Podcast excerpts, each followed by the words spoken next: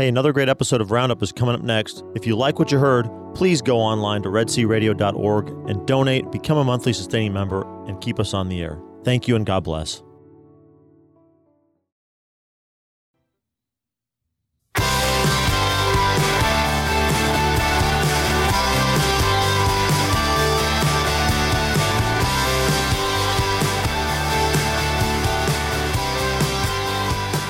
Good morning. It is Wednesday, September 5th, 2018, and this is the Red Sea Roundup. Thank you for joining us. I'm your host, Deacon Mike Beauvais. Today I will be talking with Professor Paul Gondreau about his perspective on the 50th anniversary of Humanae Vitae as he presented it in the book Inseparable.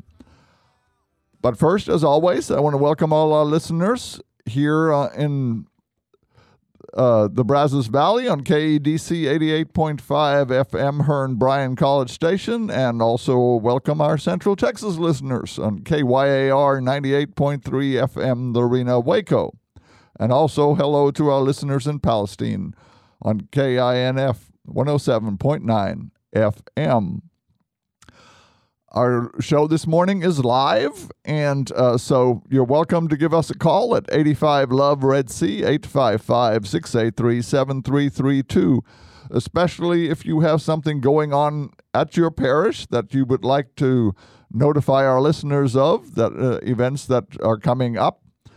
And um, we're always uh, happy to get phone calls from our listeners to let us know of the things that we may not have picked up on we try to educate everyone as to what's going on in the parishes in our listening areas, but we can't always be on top of everything. So we rely on our listeners to give us a call and let us know what's going on. As always, I would like to say hello to our station manager and head engineer and jack of all trades, Professor Thaddeus Romansky. Good hey, morning, Thaddeus. Good morning, Deacon Mike. How are you doing? I am doing fine. How are you? How was your Labor Day? My Labor Day was laborious. You worked on Labor Day. I did. Uh, Dennis and I were out at the Travis Street Gym at St. Joseph's Catholic School, assisting with the successful 20th annual KJZT garage sale. I did see pictures of that. I wasn't able to make it out there mm. because this weekend was my wife's birthday. Oh well, happy birthday to uh, Mrs. Beauvais. And uh, but I did see the pictures and I saw how many volunteers we had out there, and I think that is absolutely wonderful. Yes, it was, and there was an astounding amount of goodwill shown through the the donations, and a lot of happy customers who came through those doors and came away with some real treasures, including yours truly. Treasures. Mm-hmm. Uh-huh. I think my favorite thing that I picked up was a cowboy cookbook. Ah. Uh, put together, published by the uh, National Cowboy um, Hall of Fame and Western Heritage Society, published by the University of Oklahoma Press. First part of it is sort of a history of cowboy cooking and the chuck wagon.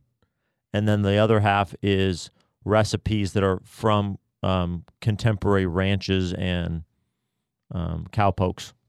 So it's a pretty, pretty neat cookbook. Uh, lots of recipes for Dutch ovens, I would take it. Yeah, yeah, and plenty of plenty of recipes for for grills too. So I was excited about that. Yes.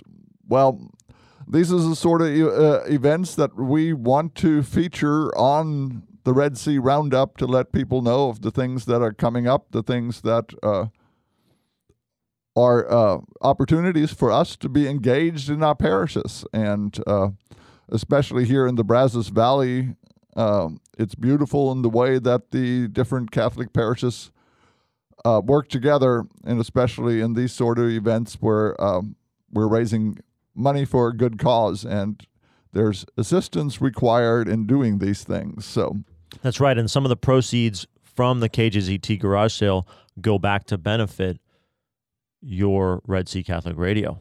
So we are very, very thankful for the support that we get from KJZT and all the people who shopped at it because they're helping us. Thank you. Yes, thank you, everyone that went out there and helped, and all those that went out there and found some real bargains and purchased some real treasures. Exactly. Uh, one of the things that uh, sort of leads right into this that I wanted to talk about is we are into a next school year, which for us in religious education means that we also start our semesters for young people and for adults and provide different things for people to get involved in in order to grow in their faith. Mm-hmm. And so this is something that I wanted to bring up because it's a topic that's near and dear to my heart. Yeah, it is. You're a longtime RCIA teacher, Uh, for one. Yes, I have been doing this for over a decade now. And um, it is a constant reminder that we never know enough about our faith. Right. And um, but as it relates to our young people, I think it's important to note that parents are called to be the primary educator of their children in the faith. What that, of course, means is that in order to pass something on, we first have to possess it. And True. so the challenge is, especially for parents, how do I answer those questions that I'm going to get? How do I engage with my children when they come back from RE class and go, Mom and Dad, we heard about this. What can you tell me? And so, one of the things that I encourage parents to do is become involved in some form of adult formation, be it RCIA, be it a Bible study, be it adult formation classes at your parish. Uh, hopefully, uh, in your parish, they have the same sort of thing that we have at St. Anthony's, where while the children are in their RE classes or in their youth groups, that there's an opportunity for adults to come together and learn more about their faith. And so we have that opportunity to grow in our faith at the same time as the young people do. And the reason this is important is because it communicates something to the young people. It communicates that the parents feel this is important to them rather than this is just an opportunity to drop off the kids to run to Walmart. Mm-hmm. Mm-hmm. And so it's a constant challenge if you have parents just dropping their kids off of instilling in the children the importance of what it is that's going on in the RE classes if what they're learning from the attitude or the actions of the parents that it is not important to them. So I encourage parents to be involved in something at the parish uh, that fosters your growth in the faith so that you can share that with your children. Mm-hmm. And which brings me to what we were talking about the radio station. Ah, One of the opportunities that we have in the Brazos Valley and in Central Texas and in Palestine is to grow in our faith just by turning on the radio to the right radio station. because there are numerous instances throughout the day where we can learn something about our faith. And uh, even for me, I'm constantly learning something when I turn on the radio and there's questions asked that I never imagined of asking. right. And right. then I hear the answers, and uh, my faith grows. right. Um, be it Patrick Madrid, be it Father Simon, be it uh, um, uh, Dr. David Anders, Mm-hmm. or Catholic Answers. Catholic Answers Live in the afternoon. There's a constant opportunity for us to grow in our faith. And um, hopefully, we all take uh, part in this and uh, support the radio station because it is a way for us to grow in our faith. But again, I would encourage all parents to also take an active role in something at the church that fosters their growth in the faith so that they will be able to set an example for the young people because one of the things that I see, especially in the news all the time, is the rate at which young people leave the faith. And a lot of times it isn't due to something that the faith is, it is something that they don't understand about their faith because they were never taught. Yeah, as a matter of fact, um, Bishop Robert Barron's most recent uh, Word on Fire program, he was speaking on this very topic, and something that he was quite adamant about was the the surveys of young of young folks. It's not they're not they're not telling the, the researchers and the surveyors that they haven't been sufficiently welcomed or they haven't been uh, made to feel included enough in their church. It's that they there are teachings that they don't understand that the the deposit of faith hasn't been passed on and sufficiently explained to them. and so he was saying he thinks it's a it's a mistake to separate accompaniment from apologetics that apologetics goes along with accompaniment that you yes you walk with someone you hear where they are what they're coming from what they don't understand or what they um, have a, a gripe about but then you give an answer just like it says just like st peter says in his epistle you know have a reason to uh, always be ready with a with a reason for the hope that lies within you um, so I can't agree with you more, and I I want to believe that um, the radio station, what we provide here, I think that that's also um, an, a convenient sort of resource that you can give to someone who you might um, encounter when you're standing outside talking after mass or maybe a coworker or a family member who maybe ex- if they express to you a feeling of well, I just don't I don't feel like I know my faith well enough to be able to instruct my my children or um, add on to what they get from religious ed invite them to listen to the radio because all they have to do is listen to it for I mean I'm preaching to the choir here but you know 2 weeks a month, and they're going to be better formed. And you can always show them confident. how to download the app. Yeah, that's an that's a nice uh, thing to do right when you're standing with somebody to say, and you know, there's there's even an app on your phone so you can listen to it whenever you want, wherever you are.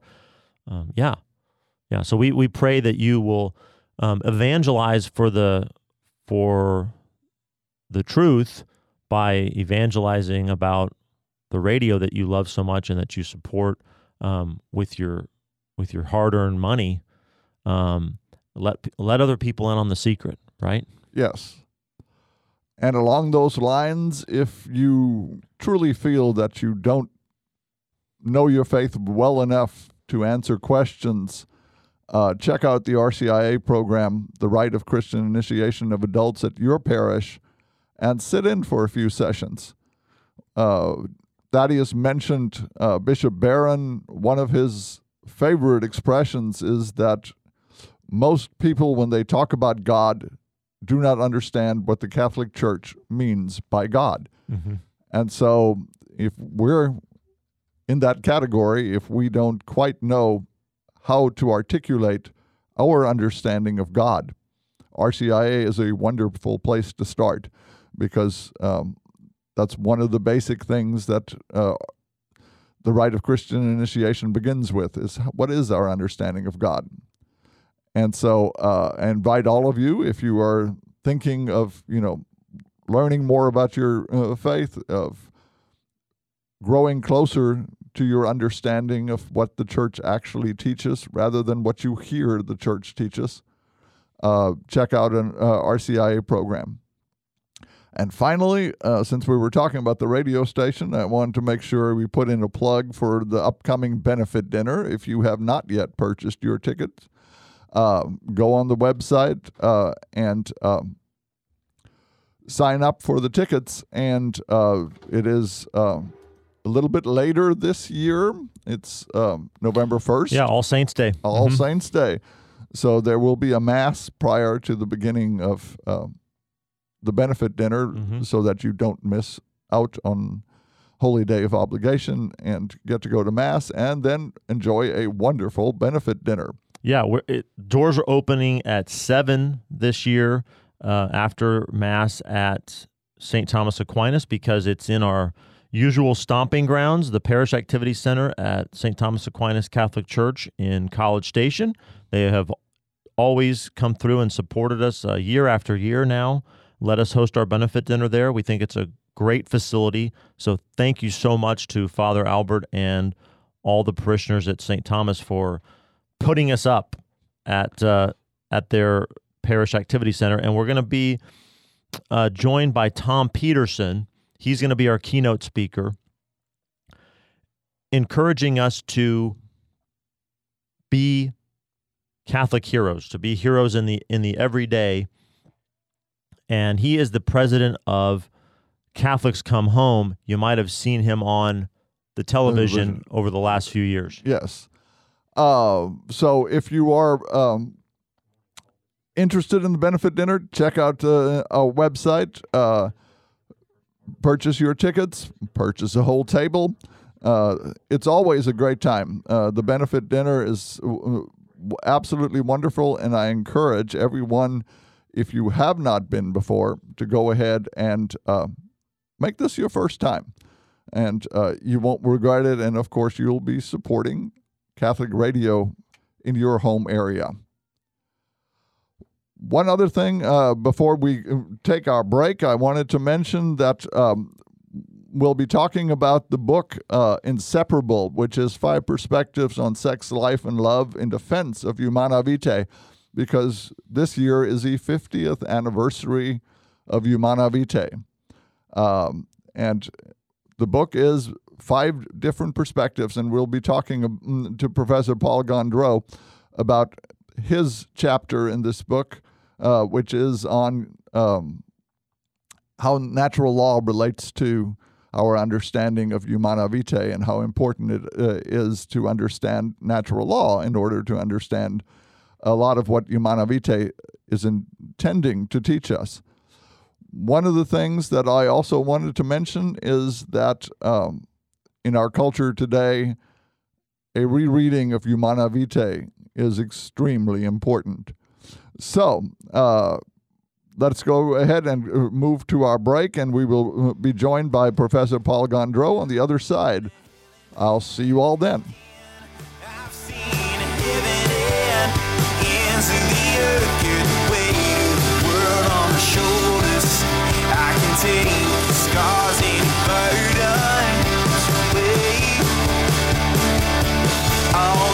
I can, 'cause I am.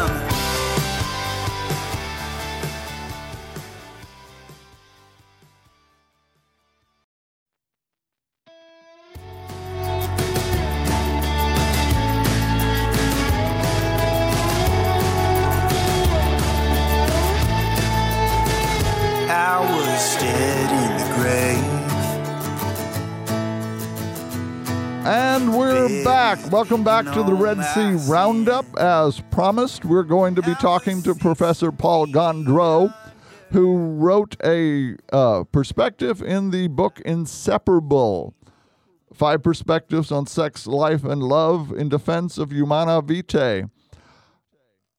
Professor Gondreau, how are you doing? I'm doing really well. Great to be with you, Deacon Mike. Where are you located right now? I'm actually located in Providence, Rhode Island. I teach at Providence College out here on the East Coast. Wonderful. Uh, so you all are gearing up for a new semester also. Yes, it's, the semester is in fact underway. We're a week and a half uh, underway already. So, gee, time flies. How many classes are you teaching? I'm teaching um, four classes, which uh, at our place is actually an overload. So, and one of the classes I teach, and I have been teaching it for years, is uh, marriage. Ah. I think uh, that is an important class to be teaching in our culture. Uh, well, you know, the way I put it is it, it's, it really puts me on the front lines of the new evangelization because uh, uh, this is really where the the culture runs up against the Catholic vision of happiness and fulfillment and of uh, of our human nature. Before we uh, uh, get into the actual chapter of the book that you uh, contributed, how did the book come to be? Uh, Well, the uh, Catholic Answers uh, came out with a book, and and um, you know, of course, they they thought since uh, end of July, uh, you know, month or so ago, marked the 50th anniversary of Humani Vitae. Um, maybe the most maligned, uh, certainly uh, the most reviled, uh, but but I would argue, and, and others certainly argue, and Catholic Answers would argue, the most prophetic church document of really of the last 50 years. So it's much misunderstood, but I uh, I'm of the view, and and others, is that it marks one of God's greatest gifts to the church of the last half century. So what they wanted to mark that by um, coming out with a book that would approach the the subject matter from five different angles. One, a, a more philosophical or natural law perspective that that uh, addresses human reason as such, or human reason alone. Another from a more biblical and theological perspective. Another from a practical perspective, a lived experience of the teaching of Humani Vitae.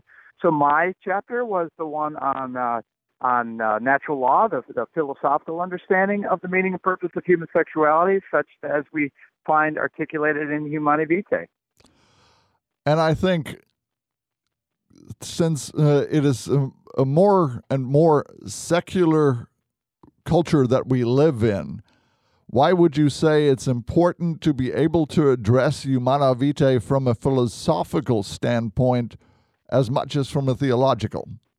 Yeah, that's that's a great question. It gets right to the really the heart of the matter there, Deacon Mike, because you know a lot of people don't know that that Humani Vitae, Paul the Sixth, Pope Paul the Sixth, addressed it certainly to Catholics, but then he says to all people of goodwill, and the reason he can do that is because, as he goes on to make clear, the teaching of Humani Vitae is based not only in the biblical revelation but also on the natural law. He expressly says that, and what that means then is that the audience is the whole human family because we're talking about the meaning and the purpose of human sexuality as embedded in our human design. And you don't need the faith to know that. Certainly, the faith helps to know that, but it's not, strictly speaking, necessary. Reason alone can know that. So, uh, so really, then that means that that it's a teaching which is uh, which is uh, valid not just for Catholics or not just for people who accept the um, the, the revelation of, of the Bible, but for all people. We've mentioned the term natural law several times already. Could you give us a explanation of what it is that we mean as Catholics when we talk about natural law? Yeah, natural law. It's you know it's a technical term, and and uh, it it it really goes back to the ancient Greeks, and it's it's uh, something that the church has appropriated for literally hundreds of years, and the church continues to invoke it in its moral teaching. It's really quite simple, Deacon Mike. I would say that that the way to understand natural law is no nothing more complicated than the fact that when God designed us, when He made us, He had an idea in mind of how we should live, and He embedded that intention of how we should live. He embedded that in our very design, and He also um, planted it on our on our minds and on our conscience. And so that's why that's that's why we can know through our conscience certain rights and wrongs. And this is not difficult to grasp if we just consider the very uh, simple uh, existential fact that all people, with very rare exceptions, a- agree to certain basic rights and wrongs. What person thinks that it's it's not wrong to commit rape or to commit arson or to commit murder? And you don't need to be a religious believer to know these things are wrong. You just need to be a person of good conscience. And so natural law just names the fact. It what it does is it is it tells us um, explains where that comes from. It comes from the fact that comes from the author of our nature, from the designer, from God Himself, and that just as with every aspect of human life where rules are just part and parcel, think of the game of football, think of the game of baseball, the game of, you know, imagine sending people out on a baseball field and say, just kind of do whatever you want, do whatever uh, strikes your fancy. That would not be the game of baseball. The game of baseball is defined by clearly articulated rules. So natural law just says that it is the same for, if I could put it in these terms, the game of human life, for human life itself, that God has uh, embedded certain basic rules and that these rules keep us on the straight and narrow. They point us in the direction where genuine human happiness and flourishing can be found, and they alert us to those uh, ways and those uh, areas of behavior that will uh, spell our uh, unhappiness, our misery, and our ultimately our demise. And so this is a good segue into my next question because given that natural law is that what guides us in the understanding of what we should be doing there's a meaning and purpose to our human sexuality as is for everything else that we are as human beings correct that's that's absolutely correct there's a meaning and purpose to human life in general and that meaning and purpose is to be happy and of course we know from from our faith that ultimate human happiness is only found in communion with God and living with God for all eternity. Um, but every human being wants wants to be happy insofar as every human being desires the flourishing, uh, the perfection, the satisfaction of all human needs and desires. So the best way to understand our sexuality then as as a key ingredient in that overall um, uh, you know direction of our lives to happiness that god has designed us with a sex a sexuality a sex nature to play an integral role in our pursuit of happiness in our quest for the human flourishing. And uh, if we if we um, so long as therefore we respect the meaning and purpose of our sexuality as god has intended it then we are acting in, such wise as to order our lives to this to this proper flourishing and thus to the flourishing in our relationships and in our marriages and our family.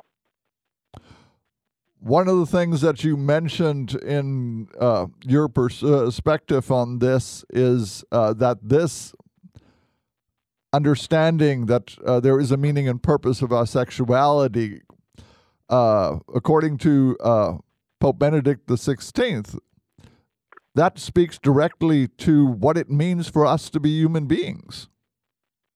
Yeah, yeah ben, Pope Benedict was was uh, really quite remarkable on this. He kept sounding this theme over and over in the course of his pontificate that what we find in the debate over sexual behaviors, sexual conduct, sexual relationships is a debate, a more fundamental debate over what it means to be human. And uh, what he meant by that, uh, and and he, he he alludes to it, but we see the principles embedded in Humanae Vitae. What he meant by that was whether to be human is to be a body, soul, unity being. Because we live in a culture that invites us really not to look upon the body as integral to our human identity. It invites us to look upon the human individual as kind of a free, uh, freely choosing, thinking self. And the body is is uh, is there kind of along for the ride, but you can do with it pretty much whatever you please. You can treat it like a toy, you can treat it like a, a playground if you want, but it carries no inherent moral worth and dignity. And what Pope Benedict was trying to uh, bring to our attention was to say that, and he, he actually, in his first encyclical, Deus Caritas Est, this is the very language he uses. He says to, to say that, you know, to treat your body like a, a recreational playground, it seems like it's celebrating the body, but in fact, Pope Benedict says, it's tantamount to a veritable hatred of the human body. That's the very word he uses, hatred. Why is that? Because it denies the fact that our body is integral to our human identity. Because if it is integral to our human identity, then you, you owe your body what you owe to yourself which is to treat it properly, to treat it uh, as as an end that's ordered to God, and not just as a means, as a plaything. Right, and so if you abuse your body, then and that is you you do it, you you you do to your body uh, things that, that you shouldn't. Uh, certainly, physical harm would be an obvious example, but but uh, substance abuse, addiction would be another example.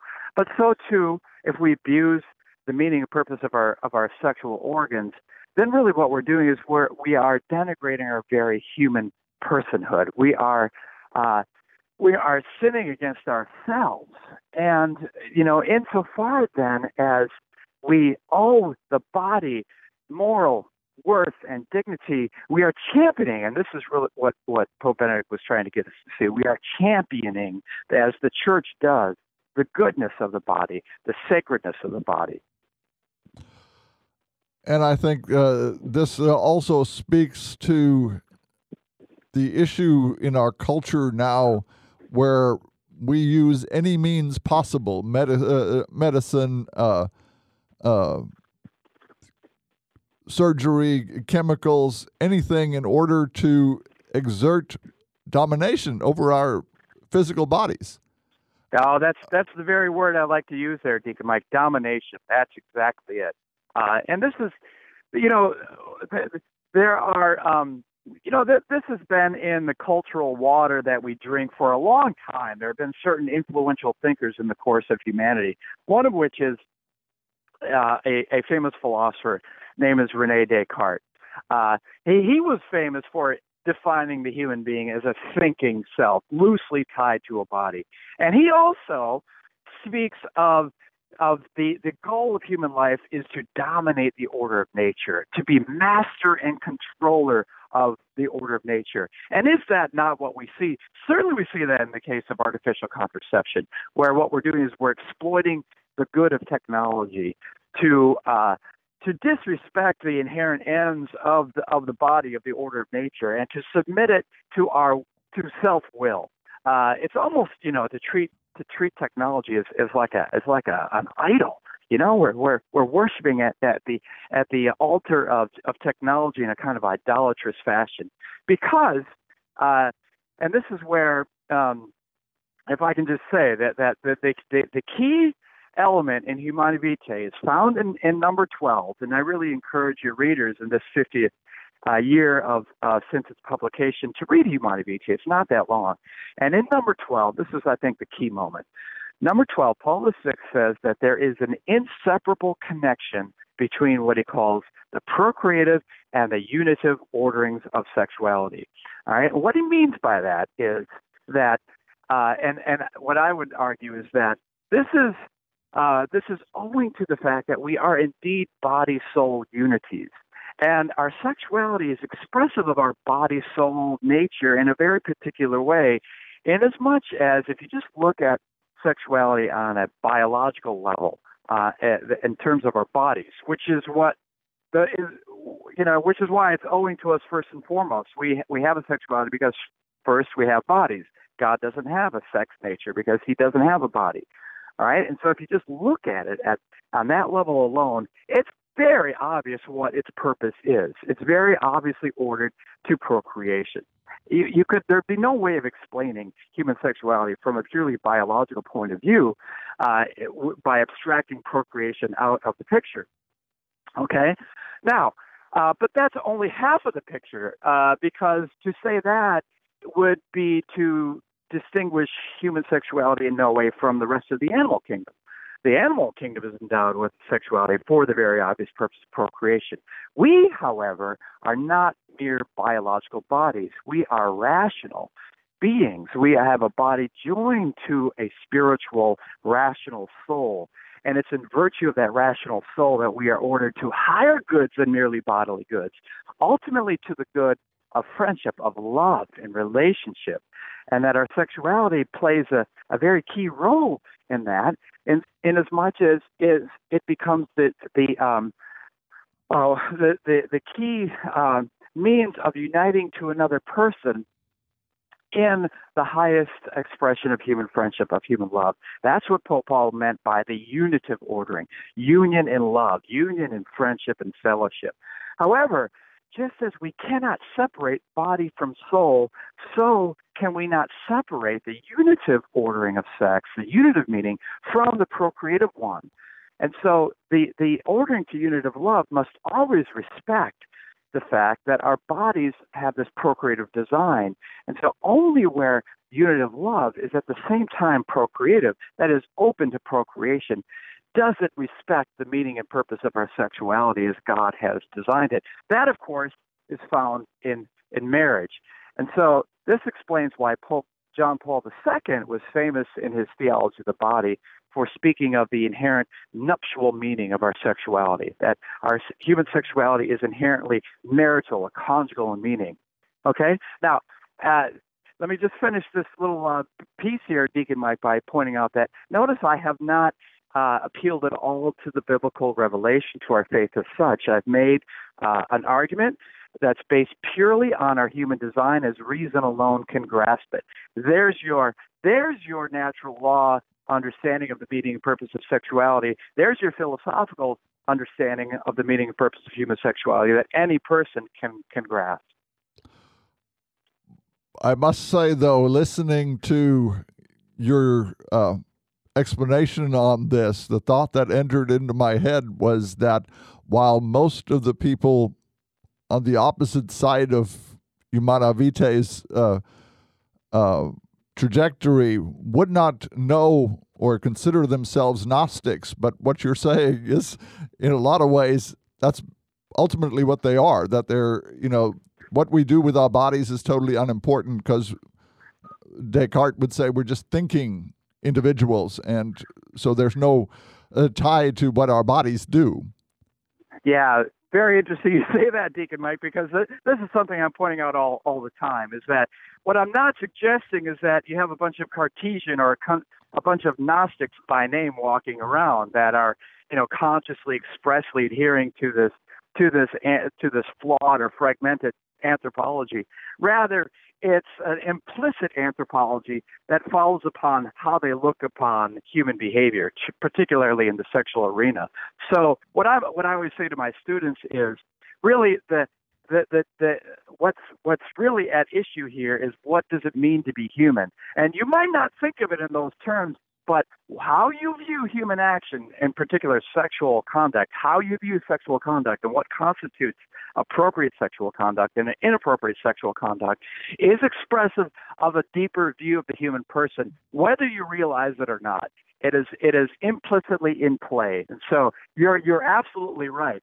Uh, they might not call themselves Gnostics, or I like the term Cartesian. That's the adjectival yes. form of Descartes.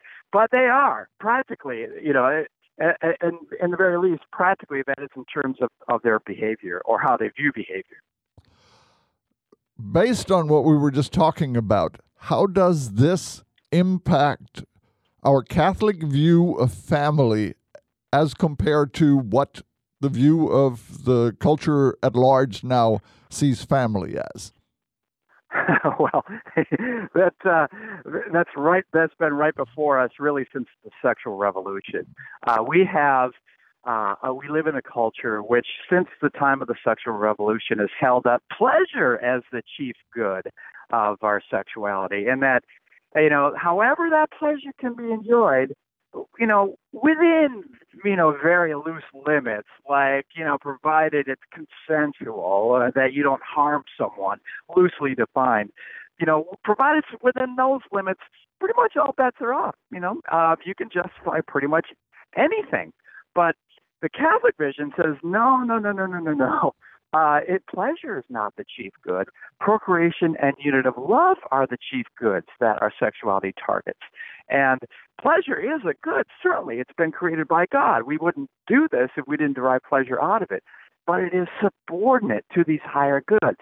So we don't pursue pleasure as an ultimate end uh, and justify it in the name of, well, you know, I'm just kind of a uh, an autonomous choosing self that I can treat my body however I please, so long as I'm not harming someone else.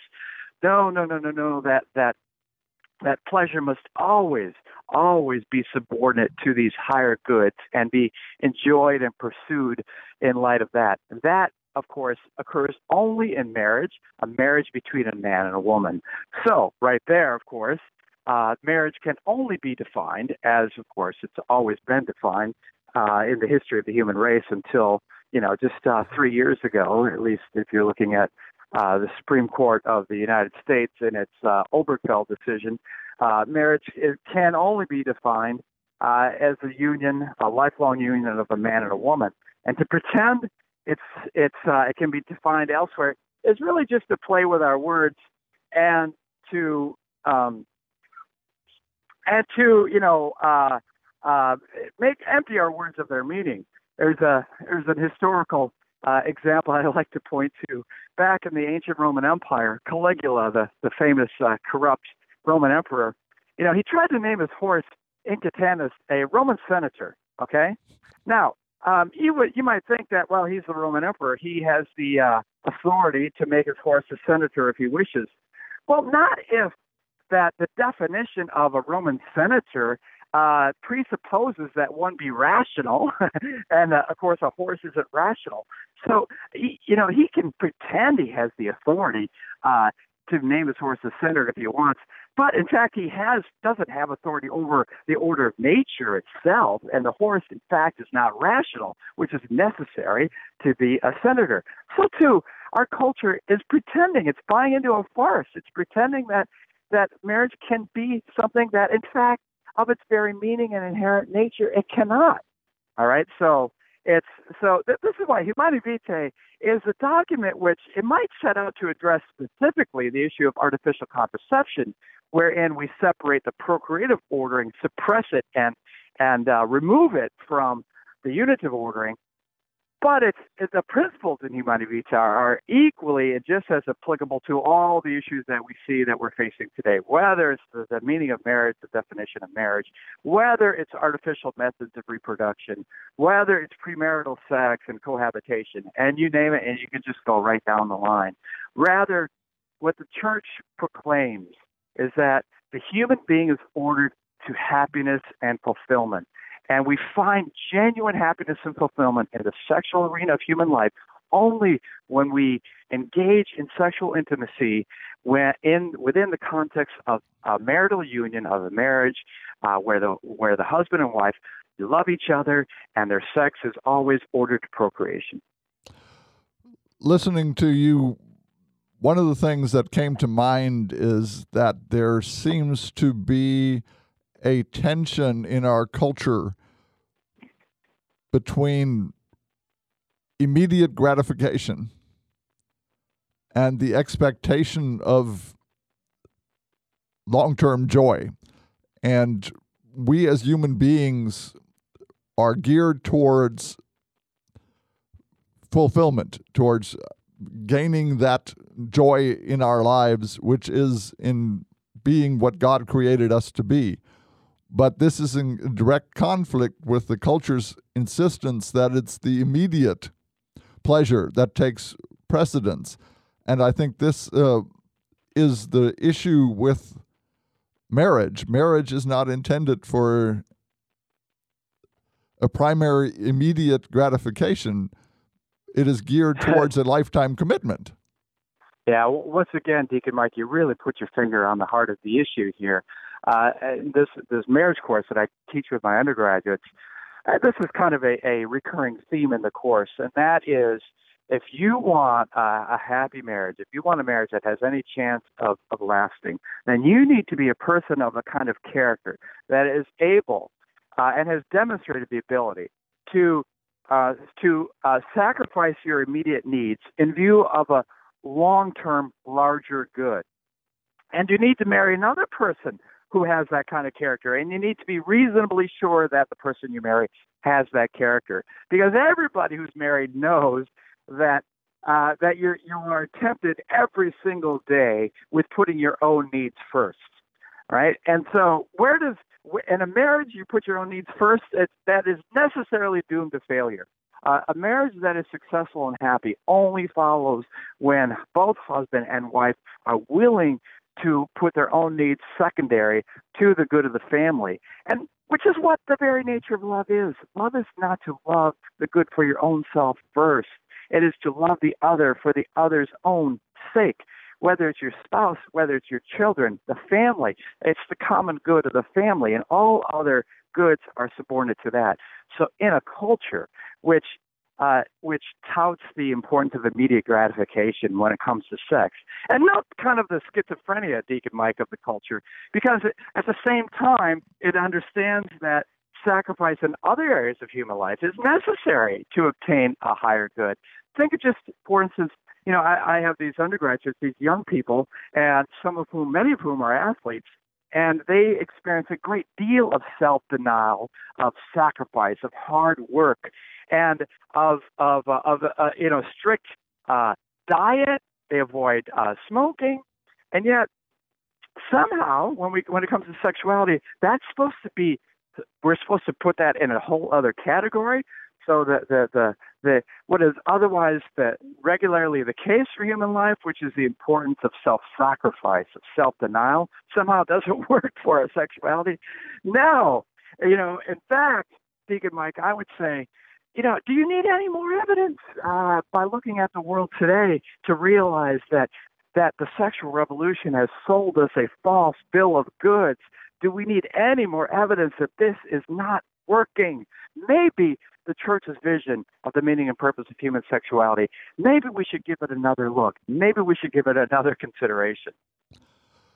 How would you explain, based on the almost prescient uh, writing of Humanae Vitae, and we see this lived out in our culture today, everything that uh, Pope Paul VI said would happen if we went down this road we can see it in black and white, and yet Humanae Vitae, even by many Catholics, is still looked at as ignorable, as something that you know really has no meaning in their life. How would you explain that?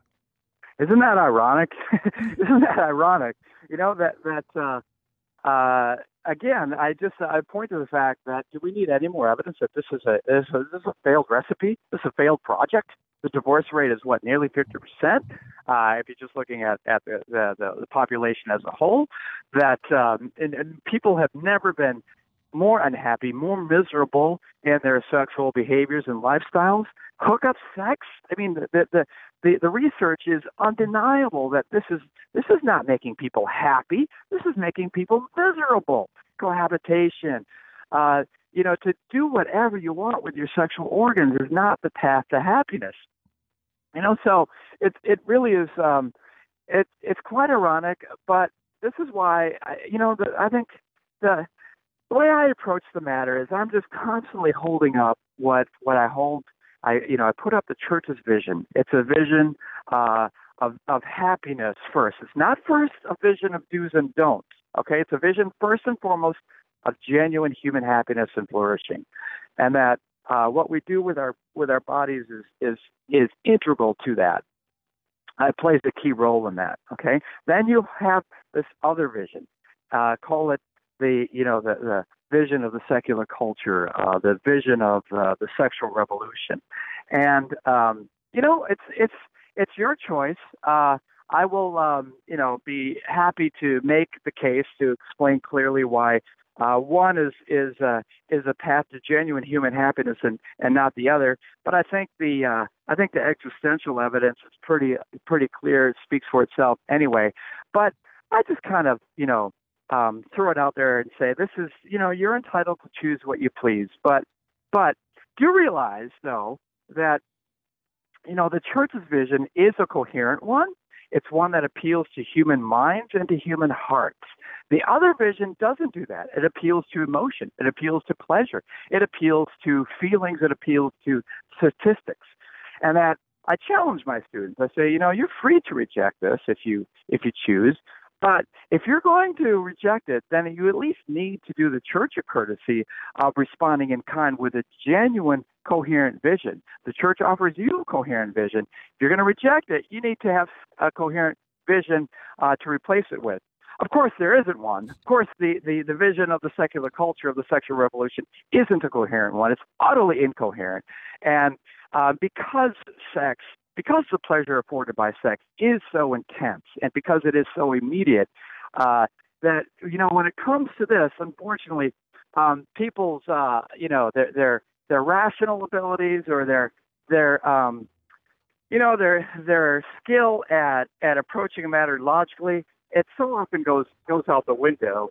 And when you find compromise on on sexual matters, typically you find compromise in one's own personal life. One of the reasons I really enjoyed your perspective in this book is because it does speak from a reasonable perspective, not strictly theological. But one of the things I also thought of when I was reading this is if you look at the medical evidence, especially psychology, psychiatry, the research proves out the failure of this mindset as far as human happiness. And yet we don't hear much about that. No, we don't. And uh, you know, it's it's uh, it's so often the case uh, that, for instance, uh, the the the the um, the documented evidence is clear. Let's just take an example. Let's let's take the uh, example of um, of uh, of same-sex activity, ho- homosexual activity. Um, you know, the evidence is clear that this leads to greater psychological imbalance, to, to greater psychological problems, and that these aren't explained by a lot of people like to dismiss them by saying, well, it's because of the stigma that it, that it carries. Well, the, the research has clearly shown that it's not because of, of a so-called cultural stigma that comes with homosexual activity. It comes with what the church has always said. It's it's uh, it's inherent meaning. And in the case of, of same-sex activity, of homosexual activity, because it it uh, runs counter to the inherent meaning and purpose of our sexuality. It's inherently disordered. It's inherently wrong. That's strong words, but w- what it what it means at bottom is that we it can never make us happy. It can never make us happy, and the research clearly plays that out. Now that we never hear that research because, of course, the uh, the popular culture, the media, they don't want to say that. They want to say they, they want to um, you know they want to give a different message. And unfortunately we find we find people now in the church holding high office in the church even trying to do the same thing trying to advance a a, a pro homosexual agenda whereby you know we don't need to speak of the uh, same sex orientation as inherently disordered. It's just other ordered no, it's inherently disordered. And this is not to uh, denigrate a person who struggles with this. This is just to name the fact that there are lots of aspects of disorder in our life. It comes with our fallen condition, and that it expresses itself in this area for certain individuals. Well, you know, the, the, the, the way to help a person like that is not to say, you know, do what you feel like doing, it will make you happy, but rather, no, that, you know that this is not going to make you happy, and that you know there is there is another way. There is another way, and and certainly the the perspective of the faith here helps. You know the the uh, Pope uh, the Congregation for the Doctrine of the Faith issued a letter in 1987 to the bishops of the church on the pastoral care of homosexual persons, and it just stressed the fact that that that uh, uh, the, the particular cross that a person who struggles with uh, same-sex desires has to carry. But the, the letter makes clear that this is not unrelated to the cross that everybody has to bear. Everybody bears a cross, but it's in view of our redemption. It's in view of eternal life. What cross that we bear doesn't isn't worth it in view of that of that unheard of, unimagined good that awaits us we're nearing the end of the interview. We've got about a minute left. Um, in short, what would you like people to go away with from this book when they read it? Uh, what I would like them to go away with is don't listen to all the bad press that Humanae Vitae has gotten. Don't listen to the popular impression that we get of the church as a teaching that is just a bunch of do's and don'ts of you know, these celibate old men shaking their finger at the world. Rather, that, that what you find in Humanae Vitae, what you find in Catholic moral teaching, is a uh, is a proclamation of love, of genuine human love and genuine human happiness, and how our sexuality relates to that. Thank you very much. Uh, if your our listeners are interested in the book, it is called Inseparable: Five Perspectives on Sex, Life, Love, in Defense of Humanae Vitae please pick it up. Thank you very much, Dr. Uh, Gondreau. I am grateful that you joined us today. And uh, I want to thank all our listeners for joining us also. Next week, Gene Wilhelm will be our host for the Red Sea Roundup. Remember to tune in for that. Until then, when calculating the many ways you might share your time, talents, and treasure with the people of God, always round up.